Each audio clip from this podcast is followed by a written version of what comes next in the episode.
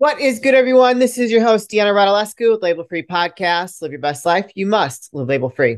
As always, bringing you very incredible guests from all over. My next guest is an former engineer and manager in the corporate world. He is now an entrepreneur with his wife of the Zihmer Law Firm. Please welcome Andrew Zihmer. Andrew, welcome. Thank you for joining us today. Oh, thank you so much for having me on. It's an absolute pleasure yeah, I'm excited where this conversation is going to go, be based upon what we've already t- discussed already.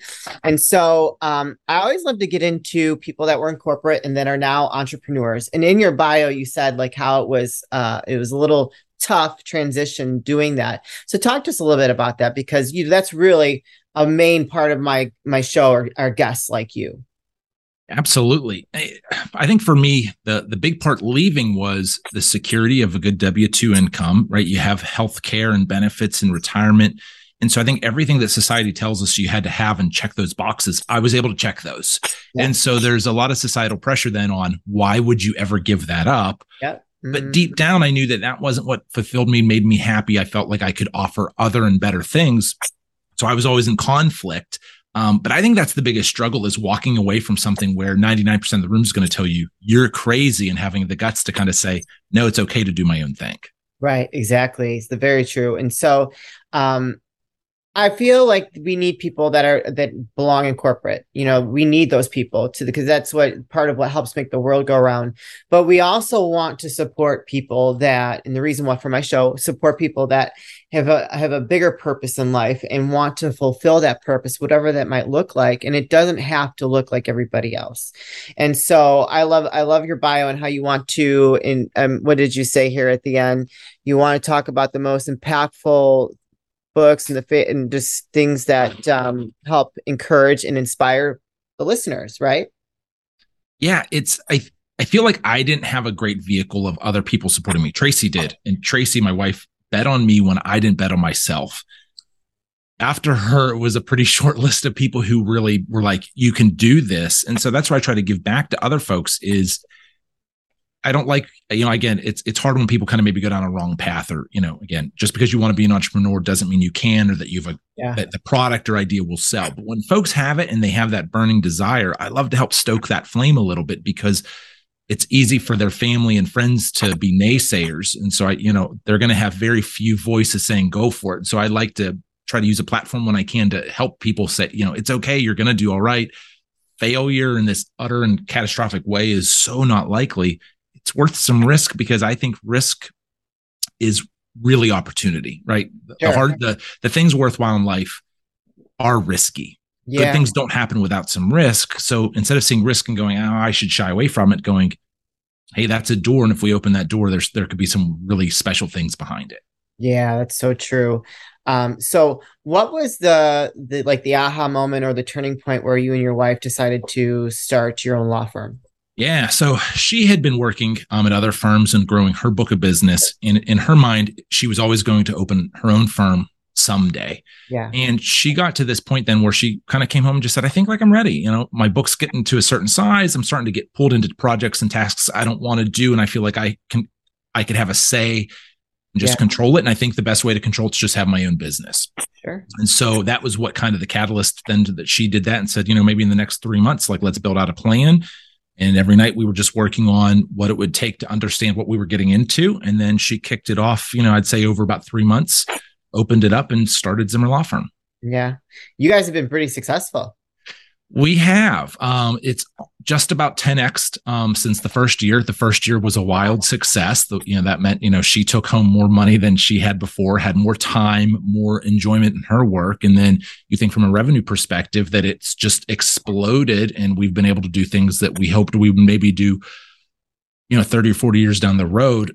Now you're kind of having to recalibrate into well, if I'm already here, yeah. then what is 30 and 40 years down the road? And it, those are fun discussions to have. For sure. And so, how is it working with your wife?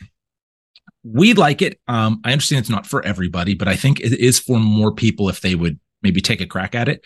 Sure. We we are different people, and so we don't overlap. She's the attorney. She's the legal brain. She's how to work with all of the legal documents, the client experience, how to over deliver, you know, for them. Yeah. Um, a lot of strategic vision and what she wants out of the firm that she'd always wanted. I'm in marketing, sales, systems, process, project management. And we overlap a little bit, but she's not really coming to my office going, you should do this with yeah. digital marketing any more than I'm in there saying, and this is how a trust provision should be worked, worked out. So that's where we kind of have, we stay in our lanes, we come together on certain pieces. So we're not, there's days people go, you know, you see each other, you must see each other all day long. And I say, no, literally, we both have full calendars. Yeah. A lot of days I, you know, walk past her office in the morning or pop in once or she does to me. And otherwise it's we get home. It's kind of how was your day? What were your meetings like and what you worked on? Because we don't yeah. work side by side 24 seven. Yeah. Well, so my late husband and I, we had several businesses together. And so we worked side by side, like day in, day out. I think over the course of 10 years, we probably had 10 days apart from each other, which is a lot. And it, there were moments where it was just like, you know, it's overwhelming. But we, like you, we are a power couple. You're a power yeah. couple together, you know, and, and near there are people that you can, you know, if you're with your spouse cer- certain couples have that ability to really complement each other's strengths and that's what we were able to do for each other and it is not for everyone in hindsight I think we probably worked too closely together because it could, you know, for me, like we were side by side, like day in and day out. We travel everywhere together and it was just, it was a lot, but we were able to really create quite the, you know, our businesses were, you know, very successful. So that, that's that's inspiring and that is a good little anecdote of you know where we try to separate things out and keep them the same of i feel like we get this one plus one equals three or four with us because we're not clones of each other and right. i think that's where the secret sauce is that we aren't if we were identical versions of each other we'd probably butt heads all day long because you know yeah. it would be harder to line up where i think that when you can complement each other you, you really go further because that's to me how you'd want to structure a business partnership, regardless if it was spouses or not, right? Clones of each other would not take you as far as saying, I'm not good at all these things. Let me bring in a partner that can. Yeah. We just naturally get that through the marriage. Yeah, that's awesome. What would be like some advice to maybe anybody that's listening that has a spouse that's talking about starting a business together because they're kind of like thinking that there's something more out there for them? Um, yeah, I think one is is being supportive. You know, day one when she said I want to start a business, I just wanted to help and not intrude, but certainly be supportive. And it morphed into us working together. But day one, it was like, I'm happy for you to support that. And if I, if my background can be useful to you, let me help. And over about nine or 10 months, that turned into, let's do this full time together. And so I think one is just be supportive, be there for that person. It's hard. If you understand it, that's fantastic. If you don't, be inquisitive, ask some questions. It may be an opportunity for you to do some things. And if not, you can at least understand what they're doing. Um, there is no greater reward, no harder, you know, day in the life of an entrepreneur. I mean, it's, yeah. I tell people all the time, do you want me to talk you in or out of it? As much as I love it, that there's a whole side that I think is really challenging that doesn't get enough showcasing on social media of yeah. it's hard. It's really freaking hard. And that needs to be out there too, not just celebrating the wins, but the tough days and the days that your best employee qu- quits and you're not oh, sure how to get them replaced and can't hire and there's a cash flow issue. That's the real side too and that's hard. Yeah you know no those are very real things and you're absolutely right because it is very hard as rewarding as it is and it's great to have this freedom you know you work harder having your own business than you do working at a in a corporate job. I mean you can work hard there too but it's it's a different kind of um effort i feel like if that makes sense you know we had about 150 employees. So we had a lot Whoa. of employees. and so there, I mean, and you talk about cash flow issues, you know, I mean, we started up in 2008 when everything crashed. And so we had to do, um, oh God, we, we did the borrowing on our receivables, right? And so very high interest rate. And so we tried to get it. We we needed that because we we did four million dollars in sales in one year, the first year. And so when you your vendors or your customers expect terms, and mm-hmm. so you're basically financing their business until that invoice gives becomes due. And so how are you going to pay your employees for four weeks? you know when you're not getting paid from your customers for four weeks. Yes. So it's uh it's a it's a delicate balancing act and it's um it's incredibly rewarding when you are successful and when you resolve some of those issues it's like i did this. You feel like you won. I think that's probably almost sometimes like the most fun and exciting part is when when you nail something and it's really working and you you overcame some challenges. Yeah. Really aware that you you truly did that and you get to high five the team and yourselves, but you know that you played a key, huge part in it. That is so much fun and so rewarding to me. Yes, it is. What can you share what a challenge that you and your wife experienced that you got and tell us how you got through it and what the resolution was? Yeah. So if you go way back, we did um, a lot of flat fee work in the in the legal space. Okay. And we did a lot of pay um, our clients a lot of our clients paid like half up front and maybe half at the very completion of the project. Okay. So we would do all of the work and then send the final invoice and then get paid usually 90 to 180 days later. And so there was this period where, you know, I'd go, man, we, this was the most work we ever did. We double from six months ago. And then the flip side would, I would be talking to Tracy going, but we don't have money to pay bills, right? Cause it was a cash flow issue. And it was so challenging to see the team doing the work, but we weren't always being compensated for it and compensated in time. Yeah. And so, you know, we overcame that. We shifted. We started seeing what other competitors did, what just would the market allow. And we decided we would move to a upfront payment only system. Yeah. Or tiered where we could actually have a stop point. And so we would yeah. never work beyond the the funds we'd collected. And then that moved us out of dealing with AR. You know, we're just taking, you know, essentially checking the box saying we're done with everything that we'd already pre collected. Yeah. And pretty much over 30 or 60 days, our cash flow issues went away. If we had the big month, we already had the funds for it and we were able to pay everything and pay people yeah. and save. And that was a huge one. And it was a big aha moment of saying we've got to completely change how we invoice and bill clients. What is good, everyone? This is your host, Deanna Radulescu with Label Free Podcast. Live your best life. You must live label free. Can we get a round of applause today? Woo! Today I'm excited to announce Manscaped launched their Ultra Premium Collection. Believe it or not, it's for your not so private parts. I'm talking about leveled up hygiene routine with your favorite manly scent. And let me tell you something. Oh, it smells so good. My man wears this every day. This is an all-in-one skin and hair care kit for the everyday man and covers you from head to toe. Manscaped is trusted below the waist. Now trust them with the rest. Join the 4 million men worldwide who trust Manscaped by going to manscaped.com and use the code LABELFREE20 for 20% off and free shipping. And enjoy. I think for for law firm that's more acceptable than if you are selling goods.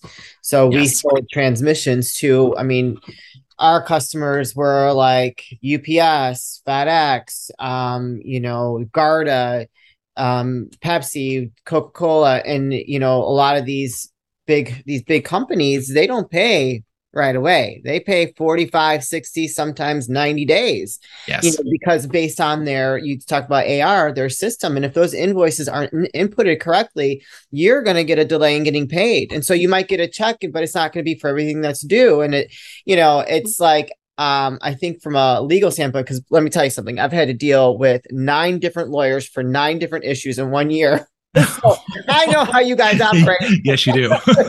I know how you guys operate. And so, but you know, I always would, I would always negotiate the bill, you know, because like they love to bill you those billable hours. and so that's why we went to a probably about 97% flat fee where, you know, when someone comes in, just because of what we're doing, we can say, Hey, this is the deliverable you're going to get, the meetings, the conversations, the communication around yeah. it. And then just say to do this, this is what it costs. And people yeah. then don't have to get this. How did this bill cost this much? Right. We already yeah. talked ahead of time to get XYZ. It's going to be this much money. And then we just go pay it and we'll start, or we can do, you know, send in half. We'll get you maybe a summary. And then once we get the second half, we'll complete everything yeah. We have a few people say no, but otherwise it changed that game for us where before we just chased. I mean, we spent a lot of man hours chasing getting payment for something we had done six months ago. And that was frustrating as heck. Well, yeah, and that's like if you want to talk about your financials and being, a, you know, that's like costing you money then because you know you're. It's like, are they going to pay you interest on that money that they've owed you for six months? No, but you're still operating your business. You got it. like you've already put out those efforts, that manpower, and it's like you're not getting compensated for that money that you're that you financed their business basically for. You know what I mean? Yeah. So I have a question. Do you think a lot of law firms should go to like a flat rate for different things? Yeah, and you're seeing it more and more. I'm really active on LinkedIn, and they're definitely it's a growing camp. Um, where I would say 10 or 15 years ago, it actually got called alternate fee because it was different, right? And it was to me that's backwards because in all the industries I came from, you put together a proposal for what the you know delivery of goods would be and said how much it's going to cost. This is not alternate. This is how a lot of the world functions. Yeah. And it's starting to shift over now to more and more people doing it, especially in more and more complex areas. You're yeah. you're seeing folks do complex litigation with these proposals of That's kind of like this tree of options saying, hey, if it goes to here, we do this. If it goes to here, it would cost this to do this or this based on what facts we find. And then people know what they're getting into. And what we found is people will pay more yeah. to have that like cut off of costs, right? You know, because again, if you're doing this bill that comes every month, you know, is this how many months is this going to go on? What are these bills going to be? And these people, I, we find is people want to know just what will it cost? And so it can actually be higher because like an insurance policy in your mind of but then that's done and i do get this thing and it's a guarantee. Yeah. And it just it de-stresses. So i feel like firms should explore it. It may not be perfect forever or in every case yeah. but it makes your life a lot easier when you move that way. Can you tell us what kind of law you guys practice? Yeah. So estates and trusts so we do about a third is estate planning so putting together powers of attorney and wills and trusts for families about a third of estate and trust administration. So working with families then when they lose loved ones to carry out the estate, carry out the trust, inheritance taxes, things like that.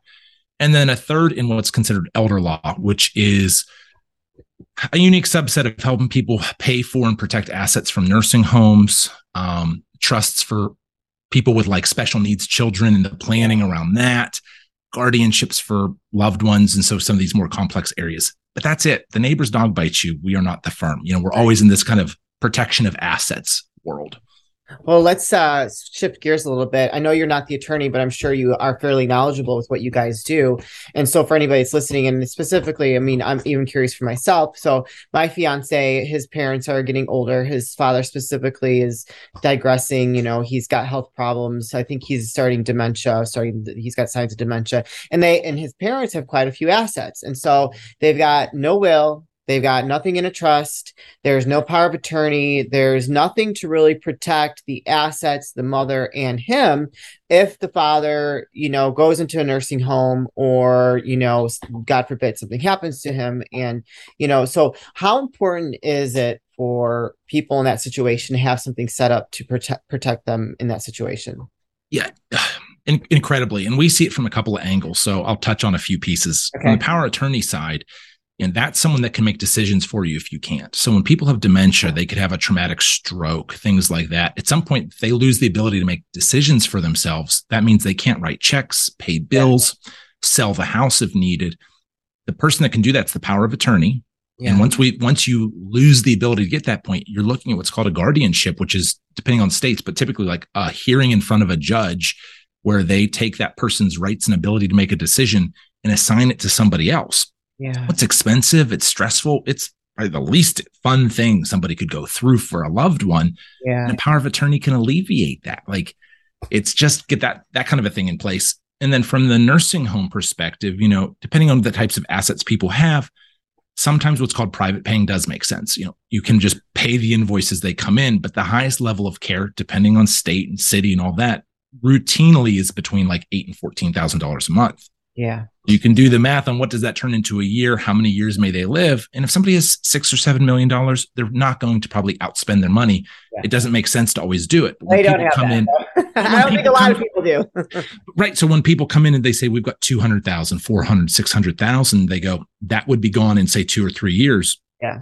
There are things we can do then, depending on how early they come to us to say we can protect a large part, if not all of that, depending on how things are set up but you have to start those discussions early. When people call and say, Dad's in a nursing home, we paid $100,000 in bills, there's 30,000 left, way less options than if you would have called five years ago. That's why we always like to talk to people is just helping them understand there are options. And if it's too early, then there's just, we won't do anything right now. Yeah. But it's kind of doesn't hurt to usually get those free consultations, ask someone because more times than not, they can give you the plan on maybe you have to start today or maybe it's like at a milestone and we can help set that up for people and others can and to me that's invaluable to start having that game plan of what do you do yeah wow with that, on that note where can people find you connect with you and learn more if they want to work with your firm Yeah. So from the ver- the firm aspect, um, zihmerlaw.com. And we can, you can, you know, if you're in the state of Pennsylvania or in Ohio, we're now moving into Ohio, we can help that way. Um, and, you know, set up from there. And then I try to be very active on LinkedIn, on Instagram with sometimes things that the firm can help with, sometimes more helping people understand you can become an entrepreneur and, and branch yeah, out and do some things in that space. So, you know, I feel like kind of hit it from all angles there. I love it.